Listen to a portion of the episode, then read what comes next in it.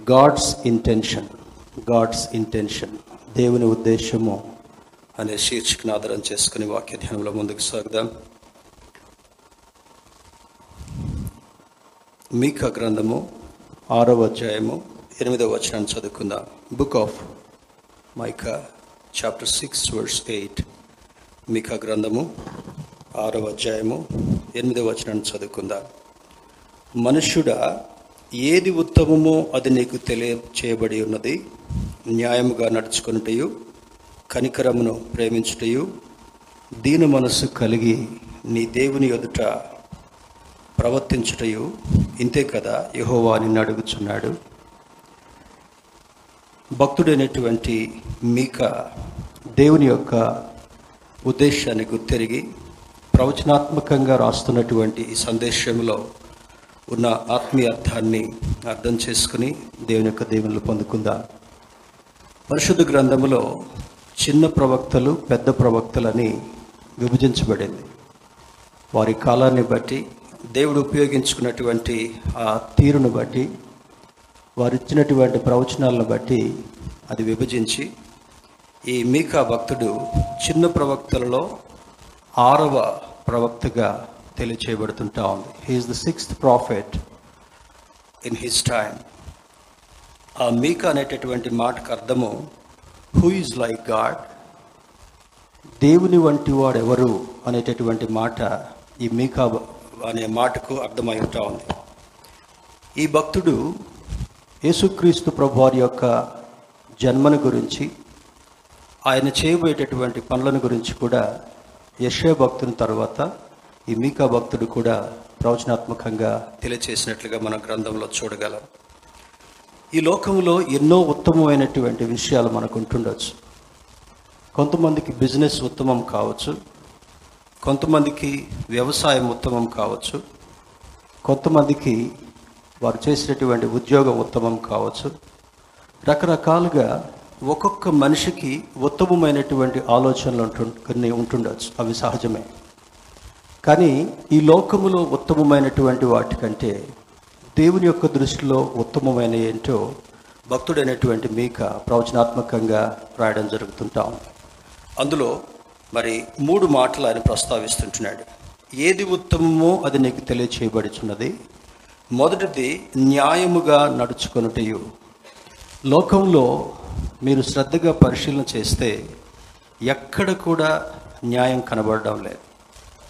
Even uh, చట్టపరంగా కూడా కోర్ట్స్లో కూడా అది దిగువ కోర్టు కావచ్చు డిస్ట్రిక్ట్ లెవెల్ది కావచ్చు స్టేట్ లెవెల్ హైకోర్టు కావచ్చు కంట్రీ లెవెల్లో సుప్రీం కోర్టు కావచ్చు ఇంటర్నేషనల్ పరంగా కూడా చూస్తే ఈరోజు ఉన్నటువంటి చట్టాలు మరి రాజకీయ పరంగా మరి డబ్బు కండబలం అండబలం ఉన్నట్లుగా న్యాయాలు తారుమారయ్యేటటువంటి పరిస్థితులు కూడా కనబడుతున్నవి కానీ మన దేవునికి ఉన్నటువంటి గొప్పతనం ఏమంటే ఆయన నీతి కలిగినటువంటి న్యాయాధిపతి. స్తోత్రం చెప్దాం హలలుయ ఆయనలో నీతి ఉంది. లోకంలో నీతి మాలినటువంటి పనులు ఆలోచనలు కోకులలుగా మనకి దైనందిన జీవితంలో కనబడుతూ ఉంటుంటాయి. ఈ నీతి కలిగినటువంటి మహోన్నతుడు ఆయన న్యాయాధిపతి కూడా. అంటే యోహాను భక్తుడు దాంట్లో తెలియజేస్తూ అంటాడు మరి ప్రకటన గ్రంథంలో ఈయన రాజులకు రాజు ప్రభువులకు ప్రభు అయినటువంటి దేవుడు. మరి సహజంగా జస్టిస్ అనేటటువంటి వారిని న్యాయమూర్తుల్ని బ్రిటిష్ దానికి ఆధారంగా చేసుకొని చూస్తే వారు కోర్టులో వాదోపవాదాలు చేసేటప్పుడు ఈ ఈ డిఫెండింగ్ చేసేటటువంటి లాయర్ ఆ న్యాయమూర్తి వైపు చూస్తూ అంటాడు మీ లార్డ్ అని సంబోధిస్తాడు. అంటే ఈ లోకంలో న్యాయాధిపతులు చాలామంది కనబడుతుంటున్నారు. కానీ వారి జ్ఞానము కంటే వారి తీర్పు కంటే మనం ఆరాధించేటటువంటి దేవుని యొక్క తీర్పు చాలా గొప్పదని బైబిల్ సూచిస్తుంటా ఉంది. అందుకే ఈ లోకం వైపు మనం చూడకుండా మహోన్నతుడైనటువంటి దేవుని వైపు చూసినప్పుడు ఆయన సమయస్ఫూర్తిగా ఆయన బిడలమైనటువంటి మనము ఏమి కోరుతున్నామో ఏం ఆశిస్తున్నామో మాకు న్యాయం జరగదు జరగట్లేదనేటటువంటి ఆలోచన వచ్చినప్పటికీ కూడా ఈ దేవుడు మరి న్యాయముగా మనల్ని నడుచుకోవాలని చెప్తూ ఆ న్యాయ ప్రకారాన్ని బట్టి నీతిని బట్టి నీకు న్యాయం సమకూర్చేటటువంటి దేవుడు. It may be any area of your life జీవితంలో ఎటువంటి పరిస్థితి అయినప్పటికీ కూడా మొట్టమొదటిది మనకు దేవుడు ఉత్తమం అని చెప్పేది న్యాయముగా నడుచుకుంటయు రెండవది కనికరమును ప్రేమించుటయు. చూడండి చాలామంది కఠోరమైనటువంటి మనస్తత్వాన్ని కలిగి ఉంటారు. ఎదుటివాడు ఏమైతే నాకెందుకు నాకు లాభం కలిగితే చాలు అనేటటువంటి ఆలోచన ఈరోజు వ్యక్తులు కలిగి ఉంటున్నారు. కానీ బైబిల్ చెప్పేది ఏమంటే నీకు నష్టం కలిగినప్పటికీ కూడా మాట తప్పకుండా జీవించాలి. అంటే క్వైట్ కాంట్రాస్ట్. అది చాలా భిన్నమైనటువంటి రీతిలో దేవుని యొక్క వాక్యం మనతో మాట్లాడుతుంటా ఉంది. కనికర సంపన్నుడు ఆయనకి పేరు. ఆయనకున్నటువంటి పేరులో ఆయన నీతి కలిగినటువంటి రాజు మరి న్యాయాధిపతి అయినటువంటి వాడు మూడవది కనికర సంపన్నుడు ఆయన జాలి కలిగినటువంటి దేవుడు దయార్థ హృదయుడు. రకరకాల మాటలు బైబిల్లో ఆయన సంబోధించి వ్రాయబడుతుంటా ఉన్నాయి. మరి ఒక సహోదరి జాయ్ చెరియన్ గారు ఆయన నామాల గురించి రాస్తూ వెయ్యి నామాలు అనేటటువంటి చిన్న బుక్లెట్ కూడా రిలీజ్ చేశారు. అంటే నీకు ఏ అవసరతను బట్టి దేవుని వైపు చూస్తున్నావో నీకు ఏ న్యాయం కావాలని దేవుని వైపు చూస్తున్నావో వాటిని సమకూర్చుటకు సమర్థుడు. He will never disappoint us ఏ సందర్భంలో కూడా మనల్ని నిరాశపరిచేటటువంటి దేవుడు కాదు. మనుషులు నమ్ముకున్నట్టు కంటే యహోవాను ఆశ్రయించుట మేలు అని అంటాడు. కీర్తనకాడు రాస్తూ అంటాడు కొందరు గుర్రములను బట్టి కొందరు రథములను బట్టి అతిశయపడతారు కానీ మనమైతే ఆయన నామందు అతిశయపడాలి. స్తోత్రం చెప్దాం. హలలుయ ఈరోజు ఇక్కడ ఉన్నామంటే it's not by an accident ఏదో ప్రమాదవశాత్తు ఇక్కడికి రాలా. ఏదో ఆదివారం అందరితో కలవాలనేటటువంటి ఉద్దేశంతో రాలా. దేవుని యొక్క చిత్త ప్రకారము ఆయన మందిరావరణంలో చేరి ఆయన స్వరమును వినాలని ఆయన వాక్కును మనం విని మన హృదయాన్ని విశాలపరుచుకుంటూ దేవుని యొక్క కృపను సంపాదించుకునేటటువంటి వారుగా ఉండాలి. మూడవది అంటాడు దీన మనస్సు కలిగి అని అంటాడు. దీన మనస్సు ఎవరి మనస్సు దేవుని మీద ఆనుకుంటుందో ఆయన దీనుడు ఆయన సహాయం చేసేటటువంటి వాడు కృపనిచ్చేటటువంటి వాడు కనుక ఎవరు దీనులుగా ఉండి దేవుని వైపు చూస్తారో వారిని నిరాశపరచకుండా దీన మనస్సు కలిగినటువంటి వారుగా ఆయన ఎదుట ప్రవర్తించటే ఇంతే కదా యహో వారిని అడిగేది అని అంటాడు. ఒక అద్భుతమైనటువంటి మాట. Is not asking more than this ఈ మూడు విషయాలను తప్ప దేవుడు కోరుకోవట్లేదు. నీ భూములు ఇవ్వమని చెప్పట్లా. నీ నీ దగ్గర ఉన్నటువంటి ఒక కొంతమంది నిలువు దోపిడీ అనేటటువంటి అంటారు. దేవుని దగ్గరికి వెళ్ళి పైనుండి అలంకరించుకున్నటువంటి ఆభరణాలన్నింటినీ కూడా ఆ దేవునికి మరి ప్రజెంట్ చేయాలనుకుంటారు. అంటే I keep myself empty I make you rich. మనిషి దేవుని రిచ్ చేయలేడు. ఇది మనిషికి మనిషికి ఉన్నటువంటి ఒక తప్పుడు ఆలోచన మాత్రమే. దేవుడు సర్వాన్ని కలిగినటువంటి వాడు. నిన్ను ఎంతగానైనా హెచ్చించాలని చూసేటటువంటి దేవుడు కానీ what can you give to the lord ఇంత గొప్ప దేవునికి చూడండి మరి ఒక ప్రధానమంత్రి గారికి దగ్గరికి తీసుకెళ్ళి ఈరోజు నీకు ఛాయ్ దాపిస్తా అంటే ఎట్టుంటుంది హాస్యాస్పదంగా ఉంది కదా.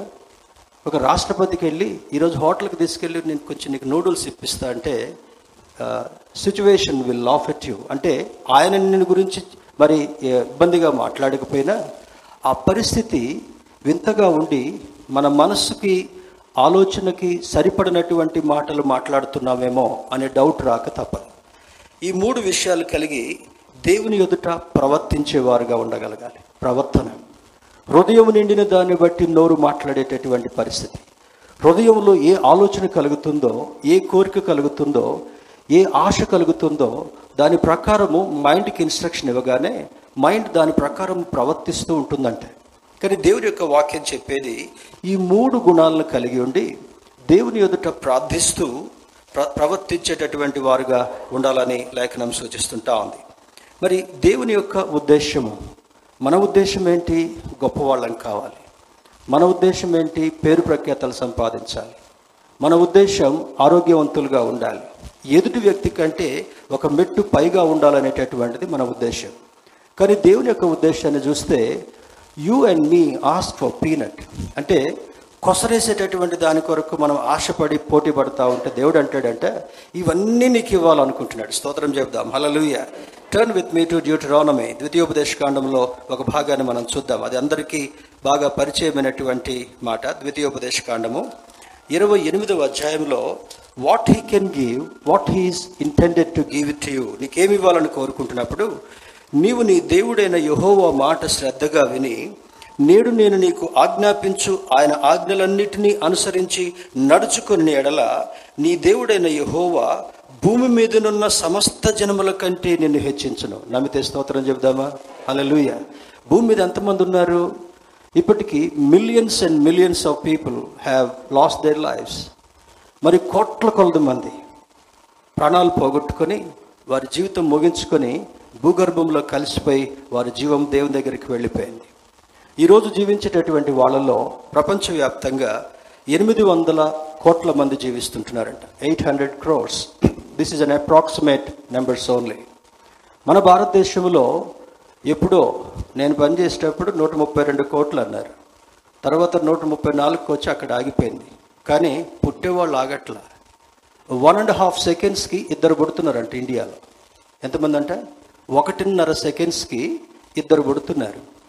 ఢిల్లీలో అప్పుడప్పుడు చెప్తాం సిస్టర్ కూడా ఢిల్లీలో ఉండి వచ్చారు ఎయిమ్స్ అనే హాస్పిటల్కి దగ్గరలో ఒక పెద్ద క్లాక్ ఉంటుంది.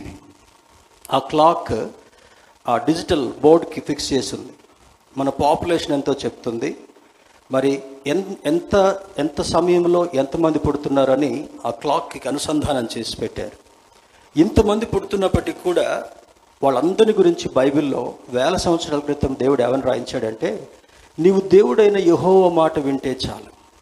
మీకా భక్తులతో మూడు అద్భుతమైనటువంటి విషయాలు రాయిస్తూ ఆ మాటలు నీవు చేయగలిగితే ఆ మాటలను నీ ప్రవర్తనలో నీవు మళ్ళించగలిగితే ఆ మాటలను నీవు నీ జీవితంతో అనుసంధానం చేయగలిగితే నీవు ఆ మూడు గుణాలు కలిగి ఉన్నావని దేవుడు గమనించగలిగితే ఏమంటాడు ఇక్కడ? ఆయన ఆజ్ఞలు అనుసరించేవారుగా ఉండడం మాత్రమే కాకుండా భూమి మీదనున్న సమస్త జనుల కంటే నేను హెచ్చిస్తానంటున్నాడు. ఎంత అద్భుతం కదా? నాగారంలో ఉన్న వాళ్ళందరికంటే అంటలా లేకపోతే మేడ్చల్ జిల్లాలో ఉన్న వాళ్ళందరికీ అంటలా he's addressing the entire globe ఈ భూమి మీద ఎంతమంది మనకేమనుకుంటుండొచ్చు? అయ్యో ఇంతమంది ధనవంతులు ఉన్నారు కదా. ప్రపంచవ్యాప్తంగా ధనవంతులుగా కుబేర్లుగా ఉన్నటువంటి వాళ్ళలో మన దేశంలో కూడా ఇద్దరు ఉన్నారు కదా mister Mukesh and mister Adani. కానీ వాళ్ళు దేవుని దృష్టిలో ఎట్లా కనపడతారు తెలుసా?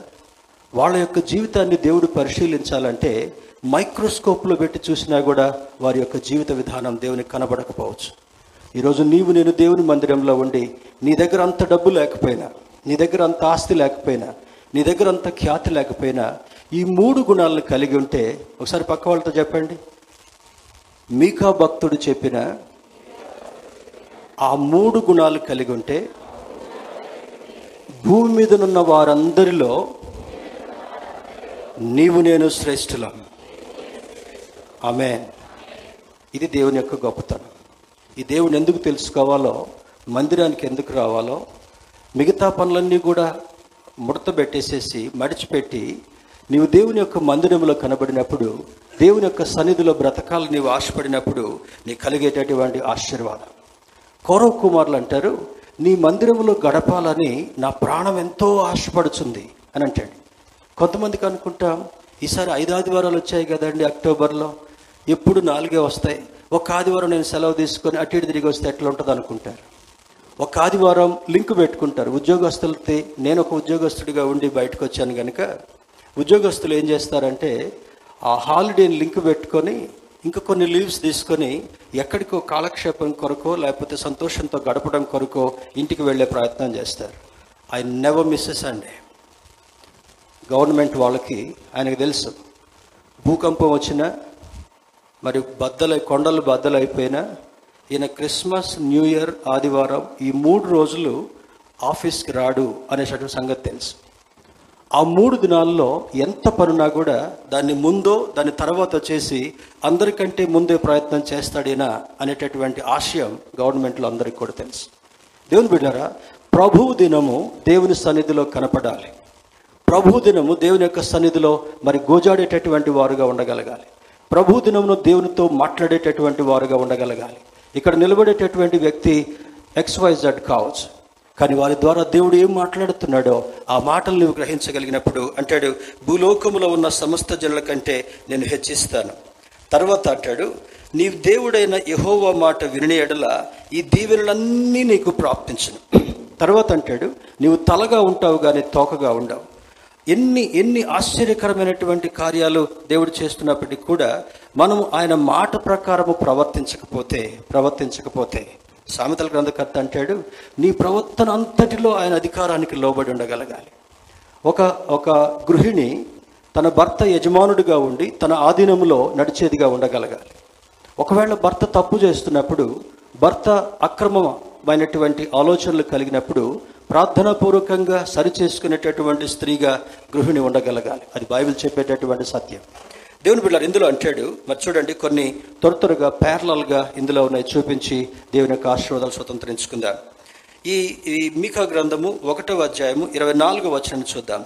Turn with me to chapter one verse two to four ఒకటవ అధ్యాయం రెండు నుంచి నాలుగు చూస్తే సకల భూజనులారా ఆలకించుడి భూమి నీవును నీలోనున్న సమస్తమును చెవియగ్గి వినుడి ప్రభువకు యహోవా మీద సాక్ష్యము మీ మీద సాక్ష్యము పలకబోచున్నాడు.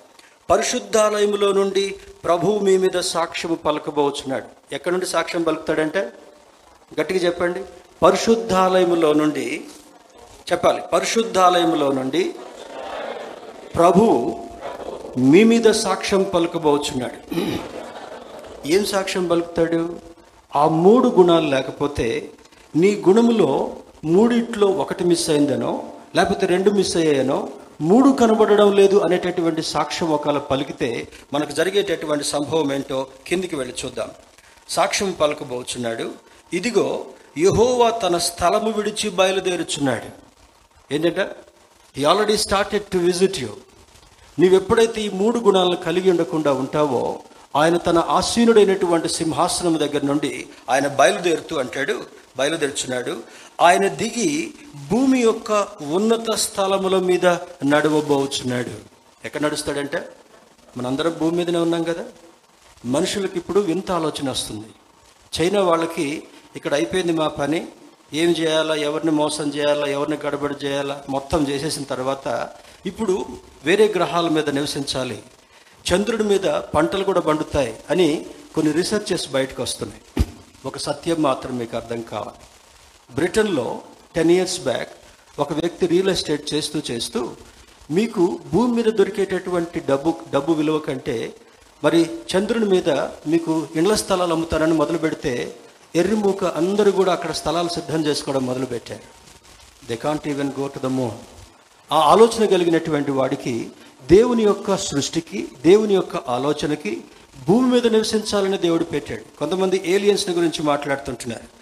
God doesn't bible doesn't speak about that దేవుని బిడ్డలారా నీవు దేవుని యొక్క బిడ్డగా ఉండి ఈ మూడు గుణాలను కలిగి ఉంటే ఆ విధంగా నిన్ను ఆశీర్వదిస్తూ భూమి యొక్క ఉన్నత స్థలం మీద నడవబోచున్నాడు ఆయన నడువగా అగ్నికి మైనము కరుగునట్లు పర్వతములు కరిగిపోవును లోయలు విడిపోవును వాటము మీద పోసిన నీళ్ళు పారినట్లు అవి కరిగి పారును దేవుడు ఒక్కసారి భూమి మీద అడుగు పెడితే ఏమవుద్దంట? పర్వతాలు మైనంలా కరిగిపోతాయి. మైనం అంటే తెలుసా? మైనం పాలిటీషియన్ కాదు ఆయన పేరు చెప్పానులేండి. మైనం అంటే తేనె తీసిన తర్వాత తేనె తెట్ల నుంచి ఆ హనీకోమ్ నుంచి తేనె పిండిన తర్వాత దాని పైభాగంలో ఇంకొక లేయర్ ఉంటుంది. ఇంకొక లేయర్. ఆ లేయర్ని మరి బాగా దాన్ని ప్యూరిఫై చేస్తే మైనము అని అంటారు. ఎక్కడెక్కడన్నా ఇంతకుముందు ఎంసీలు రాకముందు ఎంసీలు తెలుసు కానీ మనకు మైనం తెలియదు అది మన పరిస్థితి. ఎంసీలు రానప్పుడు ఆ మైనాన్ని తీసి క్రాక్స్కి వాటికి ఉపయోగించేటటువంటి వారు. అదొక ఔషధంగా కూడా ఉపయోగించేటటువంటి వారు. పర్వతాలు పర్వతాలు ఏ విధంగా ఉంటాయంటే అవి అగ్నికి కార్ కరిగిపోయినట్లుగా. మూసలో పోసినటువంటి ఆ యొక్క వెండి కానీ బంగారం కానీ మరి ఇత్తడి కానీ అవి కరిగిపోతున్నప్పుడు ఆ ఉష్ణోగ్రత కరిగిపోయినట్లుగా దేవుడు అడుగు పెడితేనే భూమి మీద నివసించజాలన్నటువంటి వారు ఉంటుండొచ్చు. కానీ ఆయన బిడ్డలు ఏమంటాడో తెలుసా? I will hold you and I will make you to walk with me స్తోత్రం చెప్దాం. మనల్ని ఆయనతో నడిచేటటువంటి వాడుగా ఇప్పుడు నడుస్తున్నప్పుడు అప్పుడు అంటాడంట పర్వతాలు మైనం వలె కరిగిపోతాయి తర్వాత వాటము వాటం అంటే తెలుసు కదా అనిల్కి అర్థమవుతాయి ఈ కన్స్ట్రక్షన్లో ఉండేటటువంటి వాళ్ళకి అర్థమవుతుంది ఈ పైప్ వేసి లెవెల్ పెడతారు. ఒక ఒక ప్లా దానికి అర్థం కాక ఈ కన్స్ట్రక్షన్ అప్పుడు వీళ్ళు ఎందుకు ఈ పైపులు పెట్టి చేస్తున్నారు? వీళ్ళు పిచ్చోళ్ళు అనిపించేది నాకు. ఈ పైప్ అంతా పేగులు మెడక పెట్టినట్టుగా మెలక మెలకలు మెలకలుగా ఉంటాయి. ఎక్కడో పెట్టి చూస్తూ ఉంటే ఆ లెవెల్ కరెక్ట్ అంటే నీటి యొక్క లెవెల్ దాన్ని భూమికి ఎంత ఎత్తుగా ఉండాలి బిల్డింగ్? అది చదునుగా ఉందా? ఎటన పక్కగా ఉందా? ఇప్పుడు అన్నీ ఇంకా కొంచెం డిజిటల్ స్కేల్స్ లాగా వచ్చాయి. అంటే వాటం అంటే నీళ్ళు ఎక్కడన్నా పైకి పోస్తే నీరు పళ్ళ మెరుగు నిజము దేవుడు ఎరుగు అని అంటాడు. నీరు పోసినప్పుడు పళ్ళం ఎటుంటుందో అటు వెళ్ళిపోతుందంట. ఈ పర్వతాలు కరిగిపోయిన తర్వాత వాటము దగ్గర నుంచి నీళ్ళు ఏ విధంగా ప్రవహించుకుంటూ పోతాయో ఎత్తైనటువంటి ప్రాంతం నుంచి లోతట్టు ప్రాంతాలకి పర్వతములు కరిగినటువంటి ఆ లవణం ఒక విధంగా చెప్పాలంటే దీన్ని మరి ఏమంటుంది దాన్ని లావా అనొచ్చు కొన్ని ప్రాంతాల్లో లావా ఉంటుంది. భూమి లోపల వేడి ఎక్కువ అయిపోయి అది కరిగిపోయి ఎర్రగా ఇనుము కరగబెట్టినట్టుగా వచ్చినట్టుగా ప్రవాహం వస్తుంటా ఉంటుంది. అక్కడ ఏ జీవరాశి కూడా బ్రతకలేదు. దేవుడు అంటాడు ఈరోజు నువ్వు ఈ మూడు గుణాలను కలిగి ఉంటే ఆయన భూమి మీద అడుగు పెడుతూ ఆయన పరిశీలన చేయబోతున్నప్పుడు పర్వతాలు కరిగి అదొక మరి ఒక లావాలాగా ప్రవహిస్తుంటా ఉంటే ఒక్క జీవరాశి కూడా బ్రతకదు. కానీ ఆయన నమ్మినటువంటి బిడ్డలను ఆయన తీసుకుని వెళ్ళేటటువంటి వాడు. స్తోత్రం చెబుదాం. హలలుయ నదులు నీ మీద పారుతున్నా కూడా అవి నిన్నేం చేయలేవు. అగ్నిగుండా వెళుతున్నా కూడా అవి నిన్ను దహించవు. ఎగ్జాంపుల్ షడ్రక్ మేషక్ అండ్ అభిజ్ఞగం గుండాన్ని అధికం చేశాడంట. రాజు కోపం ఎక్కువైపోయింది. ఇన్సల్టింగ్ ఫీల్ అవుతున్నాడు. నా ఆజ్ఞకి బుడతలు మరి ఎందుకు లోబడట్లేదు అనుకుంటాడు. కానీ దేవుడు బిళ్ళారా అక్కడ అంటాడు ఆ ముగ్గురిని లోపల పారవేసిన తర్వాత ఎక్కడో పైనున్న బిల్డింగ్లో ఉండి అంతఃపురంలో నుండి రాజు దీక్షతో గమనిస్తూ ఉంటే ఎవరు కనపడుతున్నారంట? ఈ ముగ్గురు వ్యక్తులతో పాటు నాలుగో వ్యక్తి అక్కడ తిరుగుతూ అగ్నిగుండంలో ఇప్పుడు మనకు పాటలు కనపడతాయి. పాట చెప్పడం కూడా నాకు ఇష్టం లేదు. ఎక్కడికి పోయినా కూడా మొన్న నైట్ ట్వెల్వ్ ఓ క్లాక్ ఫుల్గా వర్షం వస్తుంది తడిసిపోయారు. ముందు వాహనం పోతా ఉంది వెనక వీళ్ళు డ్యాన్సులు వేస్తున్నారు. వాళ్ళ డ్యాన్సులు దేవుడు కానీ వాళ్ళు ఏమవుతారంటే? పర్వతాలు మైనము కరిగినట్లు ముందుకు వెళ్తా ఉంటే you cannot see any human being at all దేవుని ఎరగనటువంటి వారు మట్టు గరిసేటటువంటి దుస్థితి రాబోతుంటా ఉంది. ఆయన బిడ్డలైనటువంటి వారిని అగ్నిగుండంలో ఉన్నటువంటి షడ్రకు మేషకు అభజ్ఞగోల వలె నాలుగో వ్యక్తిగా తిరుగుతున్నప్పుడు రాజు కలవరంతో అక్కడ ఉన్నటువంటి అధికారులు పిలుస్తున్నాడు. బాబులు మీరు ఎంతమంది వేశారు? అయ్యా ముగ్గురిని వేసావు రాజా నువ్వు చెప్పినట్టు. ముగ్గురిని వేస్తే ఇందులో వేసినటువంటి వాళ్ళు ఎవరు ఉన్నారా? అందులో పారవేసినటువంటి వాళ్ళు అగ్ని ఆహుతికి తట్టుకోలేక అక్కడే చచ్చిపోయారయ్యా. పెద్ద మరి బాడీ బిల్డర్స్ లాగా ఉంటారు. వాళ్ళు ఏమంటాం? పాలిటీషియన్ పక్కనే ఉంటారు బ్రదర్. బాడీ బిల్డర్స్ ఇంకొక పేరుంది. కమాండర్స్ ఇంకొక పేరుంది. అమ్మా? బౌన్సర్స్. బౌన్సర్స్. బౌన్సర్ అంటే ఇప్పుడు ఒక వ్యక్తిని ఇట్లా తీసుకుని అక్కడ ఇసిరేయగలుగుతాడు వాడికి అంత బలం ఉంటుంది. ఆ బౌన్సర్స్ లాగా షడ్రక్ మెషక్ అభ్యర్థిగోలు ఇసిరేసినటువంటి వాళ్ళు అగ్ని ఆహుతికి తట్టుకోలేక మాడి చనిపోయారు. మరి ఫోర్త్ వ్యక్తి ఎవరు అనేటటువంటి ఆలోచన. This is not a story this is real one what happened అన్నప్పుడు అక్కడ దేవదూతల రూపమును కలిగినటువంటి వాడు. దేవదూత రూపమని వాళ్ళకి ఎట్లా అర్థమైంది? అగ్నిలో వేసినటువంటి ఈ ముగ్గురు కాలిపోకుండా రాజుతో రాజు ఆజ్ఞతో కట్టివేయబడినటువంటి ఆ బంధకాలు తెగిపోయాయి కానీ వాళ్ళ రోమాలు కూడా కాలకుండా దేవుడు భద్రపరిచాడు. స్తోత్రం చెబుదామా? పర్వతములు మైనము వలె కరిగిపోతున్నప్పటికీ కూడా నిన్ను నీకు మృతుడైనటువంటి వారుగా కాకుండా సజీవులుగా దేవుడు మనల్ని కొనిపోయేటటువంటి వారుగా ఒక సందర్భం రాబోతుంటా ఉంది. కొనిపోబట్టడం చూసినప్పుడు మనకు ఒక బెస్ట్ ఎగ్జాంపుల్ ఏం కనపడుతుంటా ఉంది? హనోక్ కనపడతాడు కదా? హనోకుని గురించి ఒక మాట చదువుదాం. ఎవరైనా చదివి సహాయం చేయండి. Genesis chapter five words twenty four ఆది కాండము ఐదవ అధ్యాయము ఇరవై నాలుగవ వచనాన్ని మనం చూసినట్లయితే అక్కడ ఒక అద్భుతమైనటువంటి దైవజనుడి గురించి మోషే భక్తుడు ఒక record చేస్తుంటున్నాడు. Five twenty four Genesis five twenty four ఐదవ అధ్యాయము ఇరవై నాలుగవ వచనాన్ని మనం పరిశీలన చేస్తే అక్కడ అంటాడు చూడండి. దానిలో హనోకు దేవునితో నడిచిన తరువాత దేవుడు అతనిని తీసుకొని పోయాను. చాలా. చాలా. ఏమంటాడు? హనోకు దేవునితో నడిచాను కనుక మీకా భక్తుడు ఏమంటున్నాడు? దేవుడు నిన్ను నీ గురించి ఏం కోరుతుంటున్నాడు? మూడు విషయాలు కోరుతున్నాడు. ఇంతే కదా నిన్ను అడిగేది? ఇంతే కదా నిన్ను అడిగేది? నీ మనస్సును దేవునికి ఇచ్చినప్పుడు ఈ మూడు గుణాలను నీ మనస్సులో అమర్చుకోగలిగినప్పుడు అకామిడేట్ చేయగలిగినప్పుడు ఏమంటాడు? హనోకు దేవునితో నడిచిన తరువాత నడిచిన ముందందా నడుస్తున్నప్పుడు అనందా ఆయన జీవితకాలం అంతా నడుస్తూ వెళ్ళిన తర్వాత ఏం చేశాడంటే దేవుడు అతన్ని అతన్ని ప్రాణము విడవకుండానే దేవుని దగ్గరికి కొనిపోయబడ్డాడు. స్తోత్రం చెప్దాం. ఇప్పుడు ఈ రెండింటిని లింక్ చేస్తే ఈ పర్వతాలు మైనం వలె కరిగిపోయినప్పటికీ కూడా అక్కడ ఉన్నటువంటి జీవరాశులు ఏవి కూడా లేకుండా కనుమరుగైపోయినప్పటికీ కూడా హనోకును దేవుడు ఏ విధంగా తీసుకుని వెళ్ళాడో ఆ మేఘం మీద నిన్ను నన్ను కూడా తీసుకుని వెళ్ళాలని ఆయన ఇష్టమైంటా ఉంది క్రైస్తవులు మరణాన్ని గురించి భయపడకూడదు. క్రైస్తవులు మరణాన్ని గురించి భయపడకూడదు. నేను దేవుని సేవకు రాకంటే ముందు మరణం అంటే కొంచెం భయం.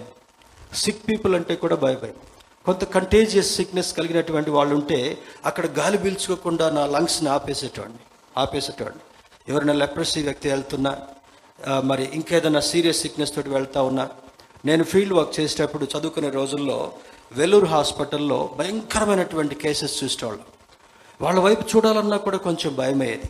కానీ మాకున్నటువంటి అసైన్మెంట్ ఏంటంటే వాళ్ళ పక్కన కూర్చొని పిల్లలు వాళ్ళ దగ్గర లేకపోయినా వాళ్ళ ఇంటి వాళ్ళు లేకపోయినా నర్స్ ఎప్పుడో ఒకసారి వచ్చి మెడిసిన్స్ ఇచ్చి వెళ్ళేటటువంటి వాళ్ళు వాళ్ళని డెత్ కొరకు ప్రిపేర్ చేసేటటువంటి ఆ అసైన్మెంట్ మాకు కలిగేది. దేవుని మాటలు చెప్తూ ప్రేమతో వాళ్ళని స్పర్శిస్తూ ఒక ఒక చనిపోవడానికి సిద్ధంగా ఉన్నటువంటి వ్యక్తి పక్కన కూర్చొని ఆ జెంటిల్ టచ్ ఇచ్చి మాట్లాడుతున్నప్పుడు వాళ్ళు ఆ మరణాన్ని కొద్దిసేపు మర్చిపోతారంట. అటువంటి స్థితిలో ఇక్కడ హైదరాబాద్లో చదువుకునేటప్పుడు క్యాన్సర్ హాస్పిటల్లో నాకు ఫీల్డ్ వర్క్ పడేది. చాలా క్రిటికల్ సిచ్యువేషన్స్ అంటే నీవు దేవుని యొక్క దృష్టిలో ఆయనకి ఇష్టంగా ప్రవర్తించినప్పుడు ఏం చేస్తాడంటే నీ దగ్గరికి ఏ హాని కూడా రానియాడు. ఆయన భూమి మీద అడుగుపెట్టి నడుస్తున్నప్పుడు పర్వతాలు కూడా కరిగిపోయేటటువంటి ప్రమాదం. పర్వతాలు అంటే మనకి హైదరాబాద్లో ఎక్కువ కనపడవు. ఆ మౌంటైన్ రేంజెస్ ఉంటాయి కదా. ఆ నీలగిరి పర్వతాలు కావచ్చు తర్వాత హిమాలయ పర్వతాలు కావచ్చు ఈ రాయలసీమలో ఉన్నటువంటి నల్లమల అడవుల్లో ఉన్నటువంటి ఆ యొక్క కొండలు గుట్టలు కావచ్చు అది ఎక్కడి నుంచి ఉన్నాయి? ఎక్కడి నుంచి మొదలుపెట్టి ఎక్కడికి వెళ్తాయో కూడా మనకు తెలియదు చిన్నప్పుడు అనేటటువంటి వాళ్ళు. అందులో ఏదో ఒక డిజైన్ లాగా వస్తే సీతమ్మ గారు అక్కడికి పోయి పడుకుంటే జడ ఇక్కడ నుంచి అక్కడ దాకా పోయిందంట. వింతగా ఉంటుంది కదా? చ- మరి ఇంకొక దగ్గర ఒక పాదం మోపినట్టుగా ఉండేది. దాని గురించి ఏం చెప్పేటోళ్ళంటే మా క్లాస్ చెవిలో కాలీఫ్లవర్స్ పెడతారంటే చూడండి. అక్కడ పాదం భీముడు గొడవ అది మరి ఫైట్ చేస్తూ ఫైట్ చేస్తూ అక్కడ అడుగు పెట్టగానే బండ కొద్ది కుంగిపోయిందంట. నమ్మశక్యంగా ఉందా? ఇది నమ్ముతావో నమ్మవో నాకే తెలియదు కానీ దేవుని యొక్క లేఖన ప్రకారం ఆయన భూమి మీద అడుగు పెడితే పర్వతాలు కరిగి మైనము వలె వెళ్ళేటటువంటి దుస్థితి జరగబోతుంటా ఉంది. ఆయన సృష్టి ఆయనకు లోబడి ఆయన నాసికారంధ్ర ఇంకొక అద్భుతాన్ని మనం చూసినప్పుడు ఇస్రాయేలీలు ఐగుప్తు దేశం నుండి విడుదల చేయబడి మన ముందుకు నడుస్తున్నప్పుడు వాళ్ళ వాళ్ళ యొక్క హాల్ట్ ఎర్ర సముద్రం దగ్గరికి వచ్చి ఆగిపోయారు. ఏం చేయాలో అర్థం కావడం మనకి సామెత చెప్తారు కదా ముందు నుయ్యి వెనుక గోయి అని. ముందుకెళ్ళాలంటే ఎర్ర సముద్రం. అందులో ముసలోళ్ళు స్త్రీలు చిన్నపిల్లలు సిక్ పీపుల్ వెళ్ళలేరు. ఏం పడవలు లేవు. ఇన్ని లక్షల మంది జనాభా ఇన్ని లక్షల మంది జనాభా ఎన్ని లక్షలు ఉందంట? ఎన్ని లక్షలు? ఆరు లక్షల కాల్బలం. Between the age of eighteen and twenty one maybe twenty four వాళ్ళు మాత్రమే ఆరు లక్షలు. వాళ్ళ కుటుంబాలు వాళ్ళ తల్లిదండ్రులు వాళ్ళ పిల్లలు ముసలి వాళ్ళు స్త్రీలను లెక్క పెట్టేటటువంటి వాళ్ళు కాదు. వీళ్ళందరినీ చూస్తే దగ్గర దగ్గర ముందు ముందు అరవై మంది ఎనభై మంది వెళ్ళినటువంటి యాకూబు సంతానం వెనక్కి తిరిగి వచ్చేటప్పుడు నాలుగు వందల ముప్పై సంవత్సరాల తర్వాత eighty lakhs people started journey ఎంతమంది అంటే? ఇంచుమించు ఎనభై లక్షలు స్టార్ట్ అయిన తర్వాత ఎనభై లక్షల మంది వచ్చి సముద్ర తీర ప్రాంతం దగ్గర నిలబడినప్పుడు మోషే వైపు చూస్తుంటాడు. మోషే ఐగుప్తులో సమాధులు లేవని ఇక్కడికి తీసుకొచ్చావయ్యా నువ్వు? చాలామంది వెటకారంగా మాట్లాడతారు కదా. సెటైర్స్తో పాటు క్రిటికల్గా కూర్చేటటువంటి మాటలతో మాట్లాడుతున్నప్పుడు మోషే నిస్సహాయకుడిగా దేవుని వైపు చూస్తూ దేవా ఈ ప్రజలకు ఇక్కడ ఏమన్నా అయితే నిన్ను నన్ను నిందిస్తారయ్యా. చరిత్రలో నింద పొందినటువంటి వాళ్ళుగా ఉంటాం. You have to rescue our people అనగానే మోషే నీ చేతికి ఒక కర్ర ఇచ్చాను కదా. నువ్వు నా వైపు చూడటం మాత్రమే కాకుండా సముద్రం వైపు చూసి నీ కర్రను ఆ నీటిపై చాలు ఆయన రోషంతో అనుకున్నాడంటే ఎయిటీ ల్యాక్స్ పీపుల్ నా బిడ్డలు ఆ బానిసత్వం నుంచి బయటికి తీసుకుని వస్తా ఉంటే again Pharaoh has a very crooked mind ఫరోని ఇక్కడికి రానివ్వకూడదు అనగానే ఆయన నాసిక రంధ్రాల్లోంచి వచ్చినటువంటి గాలి ఎక్కడి నుంచి అంటే? ముక్కులో నుంచి. ముక్కులో నుంచి. వచ్చేటటువంటి వడి అయినటువంటి గాలి ఎర్ర సముద్రాన్ని రెండు పాయలుగా చీల్చడం మాత్రమే కాకుండా అడుగున్నటువంటి మడ్డి ఆ బురదంతటిని కూడా ఆరిపోయి రెడ్ కార్పెట్ మీద నడిచినట్టుగా నడిచెళ్ళారు. స్తోత్రం చెప్దాం. హలలుయ నడవడం మాత్రమే కాదు. ముందుకు వెళ్ళిన తర్వాత వెనక శత్రువు కూడా పరిగెత్తుకుని వస్తాడు కదా?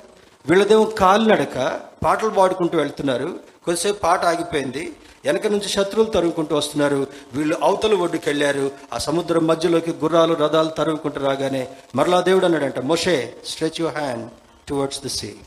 ఆ సముద్రం యొక్క అడుగు భాగంలో కలిసిపోయినటువంటి దుస్థితి. శత్రువును హతమార్చేటటువంటి దేవుడు నిన్ను నిలబెట్టేటటువంటి దేవుడు నీ ప్రాణాన్ని వ్యర్థంగా పోనిచేటటువంటి దేవుడు కాదు. కారణం ఏమంటే ఆయన ప్రాణాన్ని నీకు నాకు ఇచ్చాడు గనుక నీవు దేవుని వైపు చూస్తూ ఆయన జీవించమన్నట్టుగా జీవించినట్లయితే కొంతకాలం క్రితం గూగుల్ సెర్చ్ చేస్తూ ఎర్ర సముద్రంలో ఫరో సైన్యం చనిపోయింది అన్నారు కదా.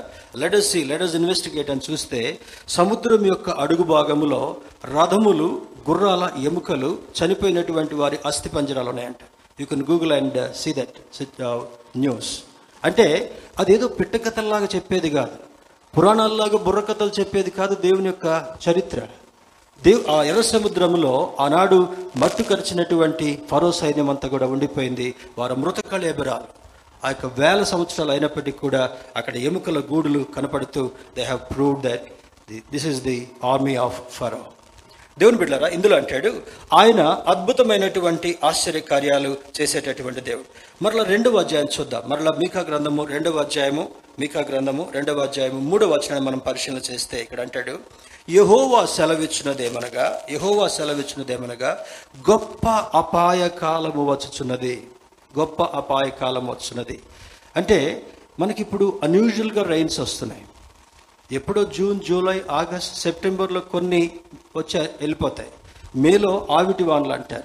అంటే సమ్మర్ తర్వాత వచ్చేటటువంటి ఫస్ట్ వర్షాలు. May to June July August అయిపోవాలి.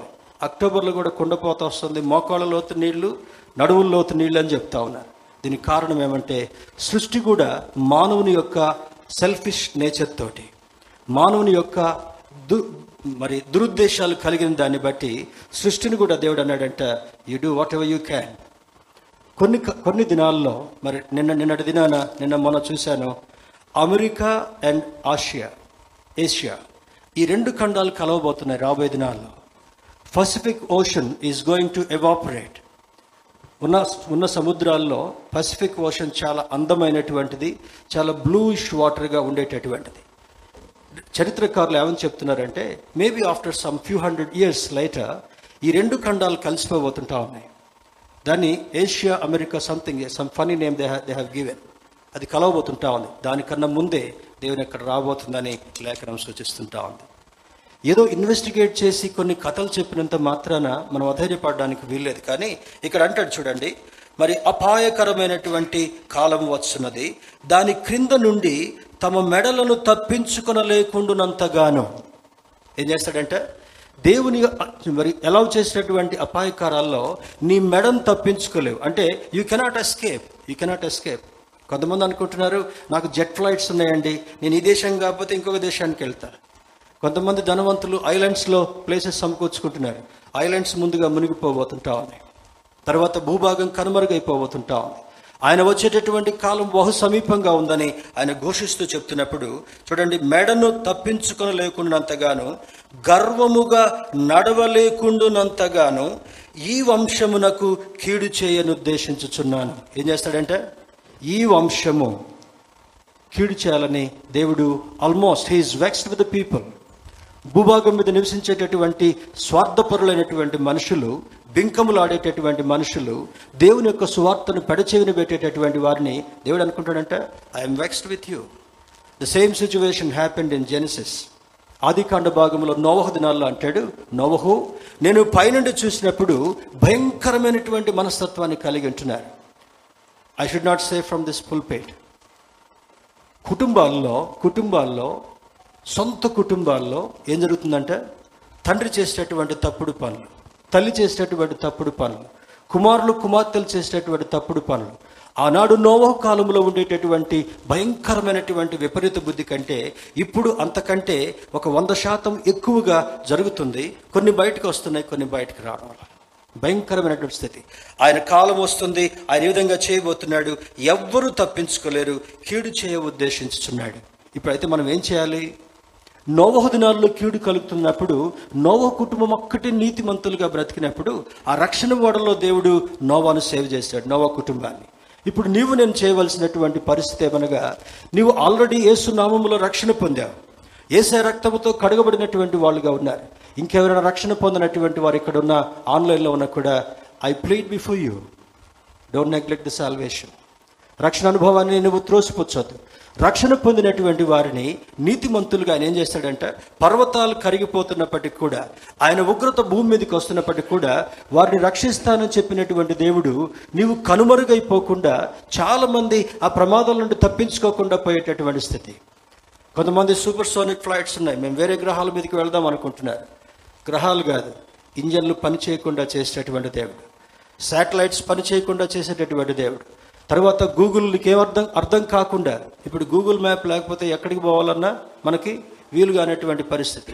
ఆటో వాడి దగ్గర నుంచి డెలివరీ బాయ్ దగ్గర నుంచి కొరియర్ బాయ్ దగ్గర నుంచి విమానాలు నడిపే వాళ్ళ కొరకు కూడా ఈ గూగుల్ దాంతో ముందుకు వెళ్ళేటటువంటి వారుగా ఉన్నారు. He is going to arrest the Google search Google operation what will happen బ్యాంకులు పనిచేయవు. నీవు డబ్బులు నువ్వు డ్రా చేసుకోలేవు. నువ్వు ఎక్కడికి ప్రయాణం చేయలేవు.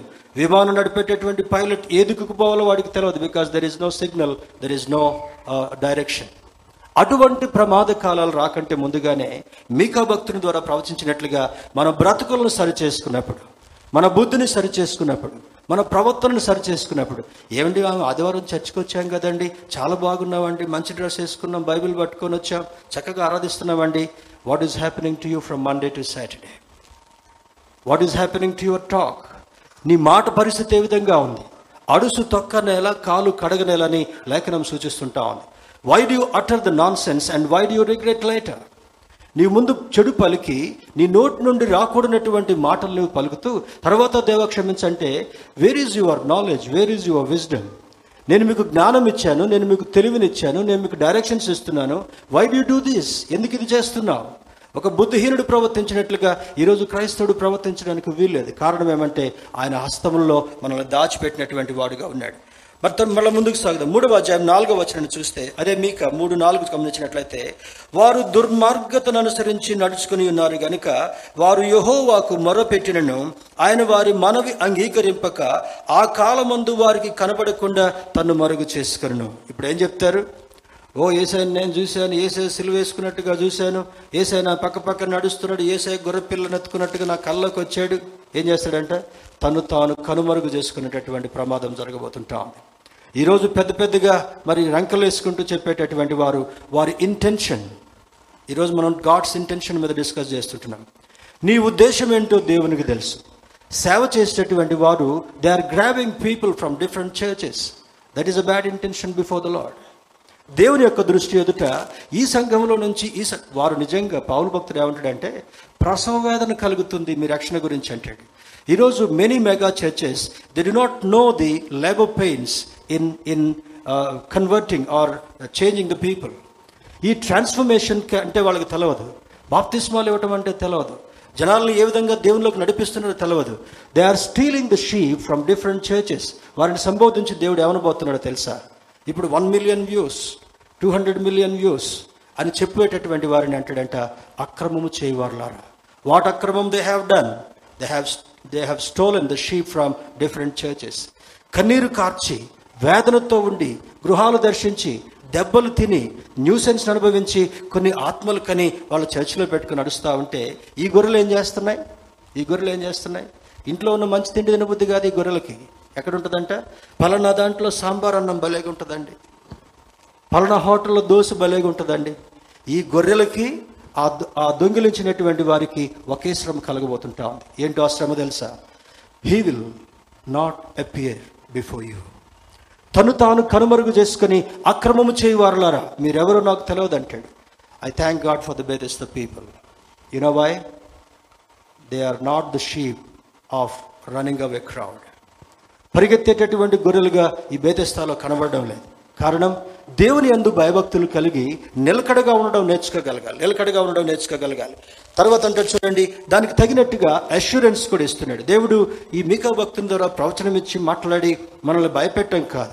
సరిచేయుట కొరకు మన ప్రవర్తన మార్చుట కొరకు మన ఉద్దేశాలను సవరించి ఆయన వైపు చూస్తూ నీతిమంతులుగా భయభక్తులతో ఉండి ఆ మూడు గుణాలు మనం కలిగి ఉంటే ఎక్కువ చేయమని చెప్పట్లే? నీ ఆస్తులు రాసేయమని చెప్పట్లా? నీ బంగారం అంత ఇవ్వమని చెప్పట్లా? నీ జీవితాన్ని సాక్రిఫైస్ చేయని చెప్పట్లా? ఆ మూడు గుణాలను కలిగి ఉంటే చాలు. ఎంత భయంకరమైనటువంటి విపరీతమైనటువంటి పరిస్థితులు కలిగినప్పటికీ కూడా మిమ్మల్ని నా బిడ్డలుగా చేర్చుకునేటటువంటి వాడని అంటాడు. అష్యూరెన్సెస్ కూడా చూద్దాం. మరి దేవుడు మీకా భక్తుని ద్వారా అటువంటి ప్రవర్తన కలిగి ఉండకుండా ఉన్నప్పుడు నీవు ఎటువంటి అష్యూరెన్స్ దేవుని దగ్గర నుంచి పొందుకోకపోతున్నావు? వాగ్దానంతో కూడినటువంటి ఆశీర్వాదం. రెండవ అధ్యాయం ఏడవ వచనం మనం చూస్తే అక్కడ అంటాడు చూడండి యాకూబు సంతతి వారిని వన్- సంతతి వారని పేరు పెట్టబడిన వారులారా యహోవా దీర్ఘశాంతము తగ్గిపోయినా ఈ క్రియలు ఆయన చేత జరిగిన యథార్థముగా ప్రవర్తించు వారికి నా మాటలు క్షేమ సాధనములు కావా? ఏమంట? అక్కడ అండర్లైన్ చేసుకోనండి.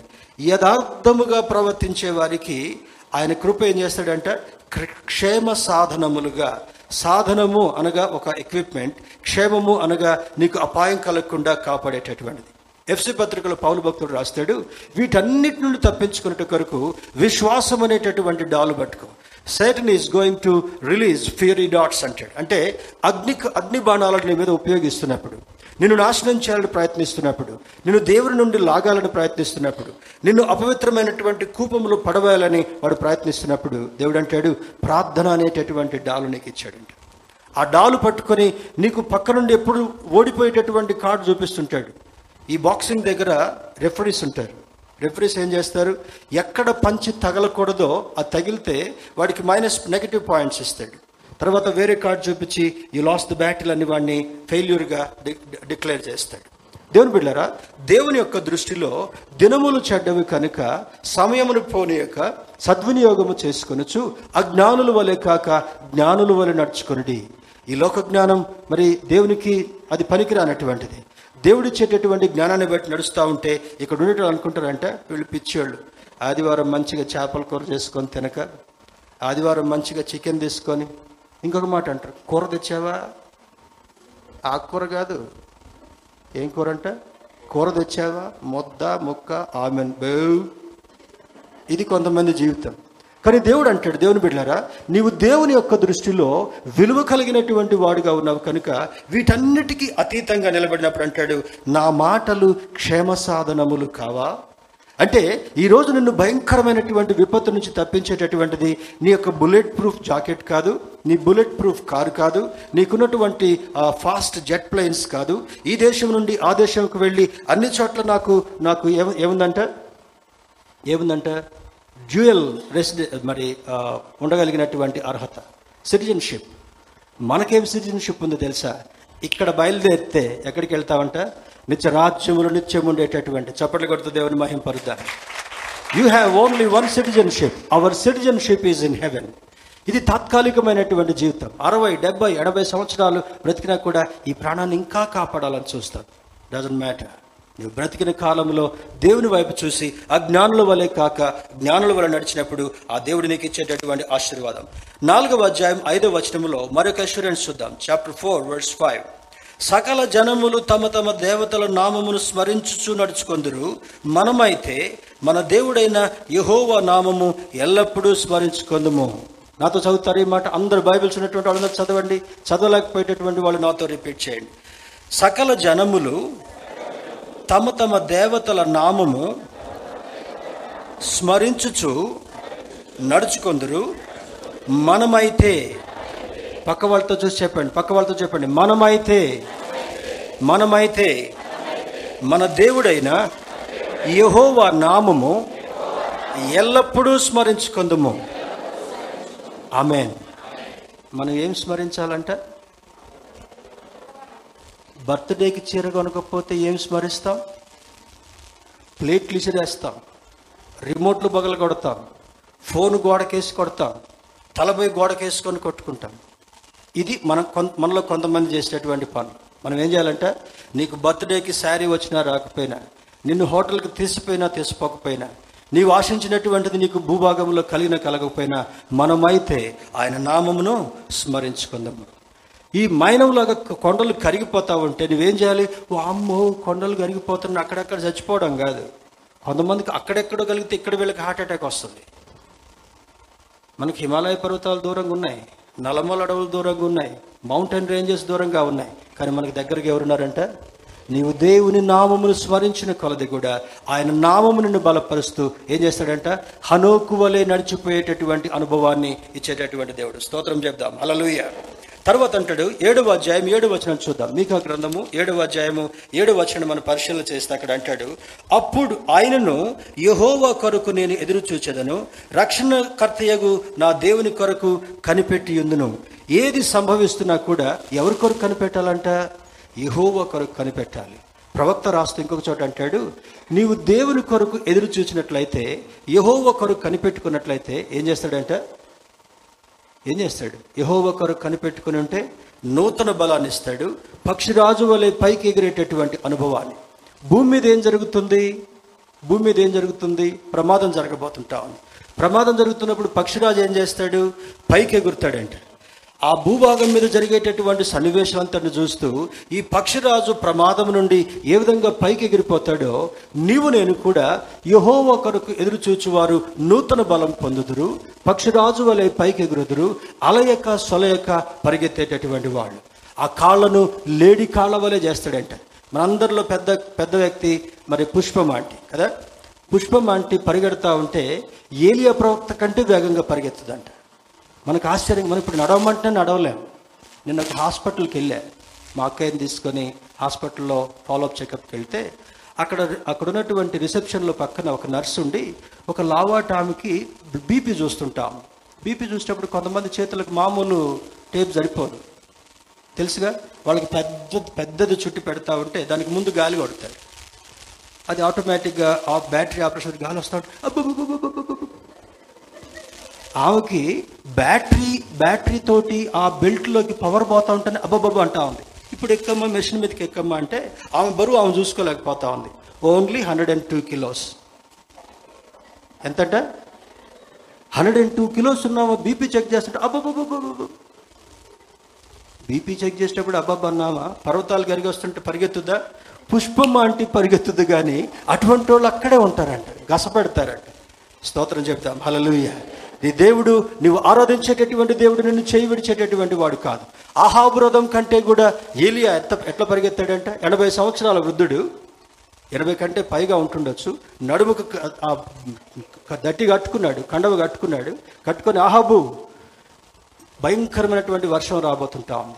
నీ రథాన్ని సిద్ధం చేసుకో. నీ రథం ఒకవేళ వర్షంలో చిక్కుంటే గుర్రాలు పరిగెత్తలేవు.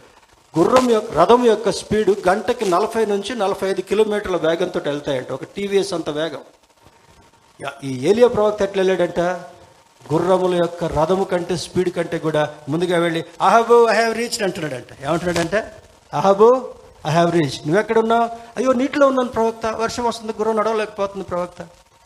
అర్థమవుతుందా? దేవుని యొక్క సన్నిధిలో ఉన్నటువంటి నీవు నేను కూడా అద్భుతమైనటువంటి ఆశీర్వాదాన్ని నీకు కనపరచబోతున్నాడు. ఎనిమిదవ అధ్యాయంలో కూడా ఇంకొక అష్యూరెన్స్ మరి ఇదే ఇదే ఏడు సారి ఏడవ అధ్యాయము. పద్దెనిమిది నుంచి ఇరవై చూద్దాం.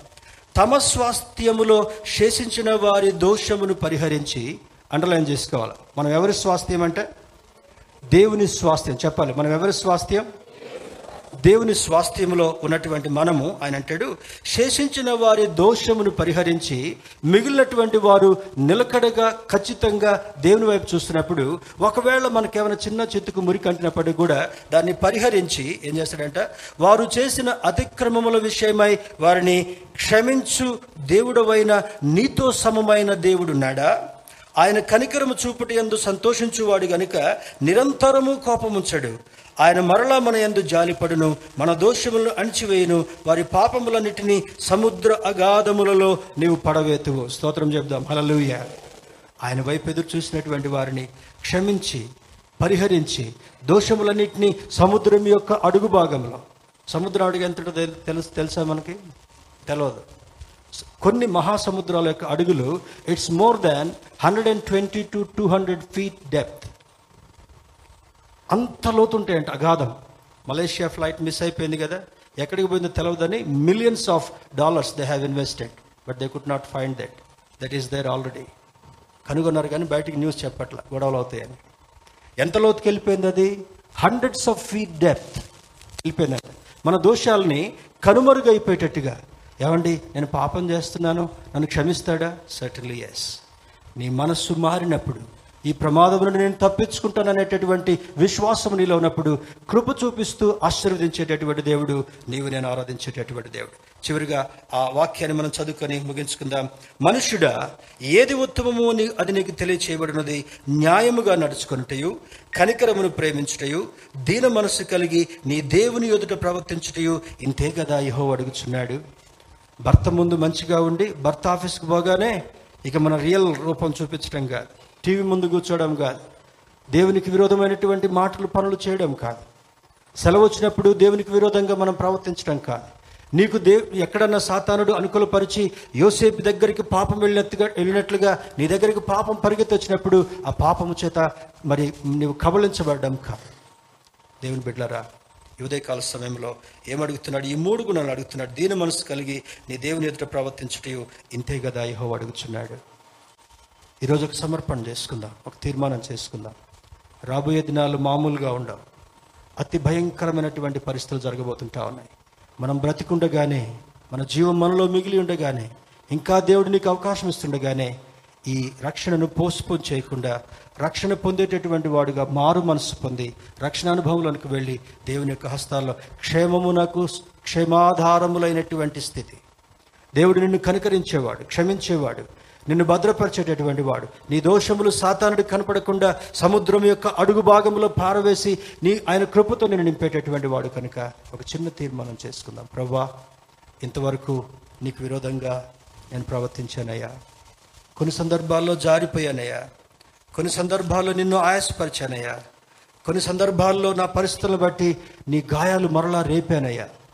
నన్ను కనికరించి నీ బిడ్డరిగా కొనసాగింపు చేయనప్పుడు ఆ దేవుడు నిన్ను కనికరించడం మాత్రమే కాకుండా రాబోయే దినాల్లో భయంకరమైనటువంటి విపత్కరమైనటువంటి కార్యాలు వచ్చినప్పుడు ఆయన చేతులను ఎత్తుకొని నడిపించేవాడు. కీడు నీవు చూ రుచి చూడకుండా కీడులో నీవు పాడవేయబడకుండా ఆ భయంకరమైన దుస్థితులు నీవు విడవబడకుండా ఆయన ఆయనను ఎత్తుకొని నేను బలపరిచేటటువంటి వాడు కనుక ఆయన వైపు చూద్దాం ఆయన జీవించమన్నట్టుగా చేద్దాం. అతి ప్రోత్సాహము దేవుడు మనకు కలుగు చేయనుగాక. ఆమె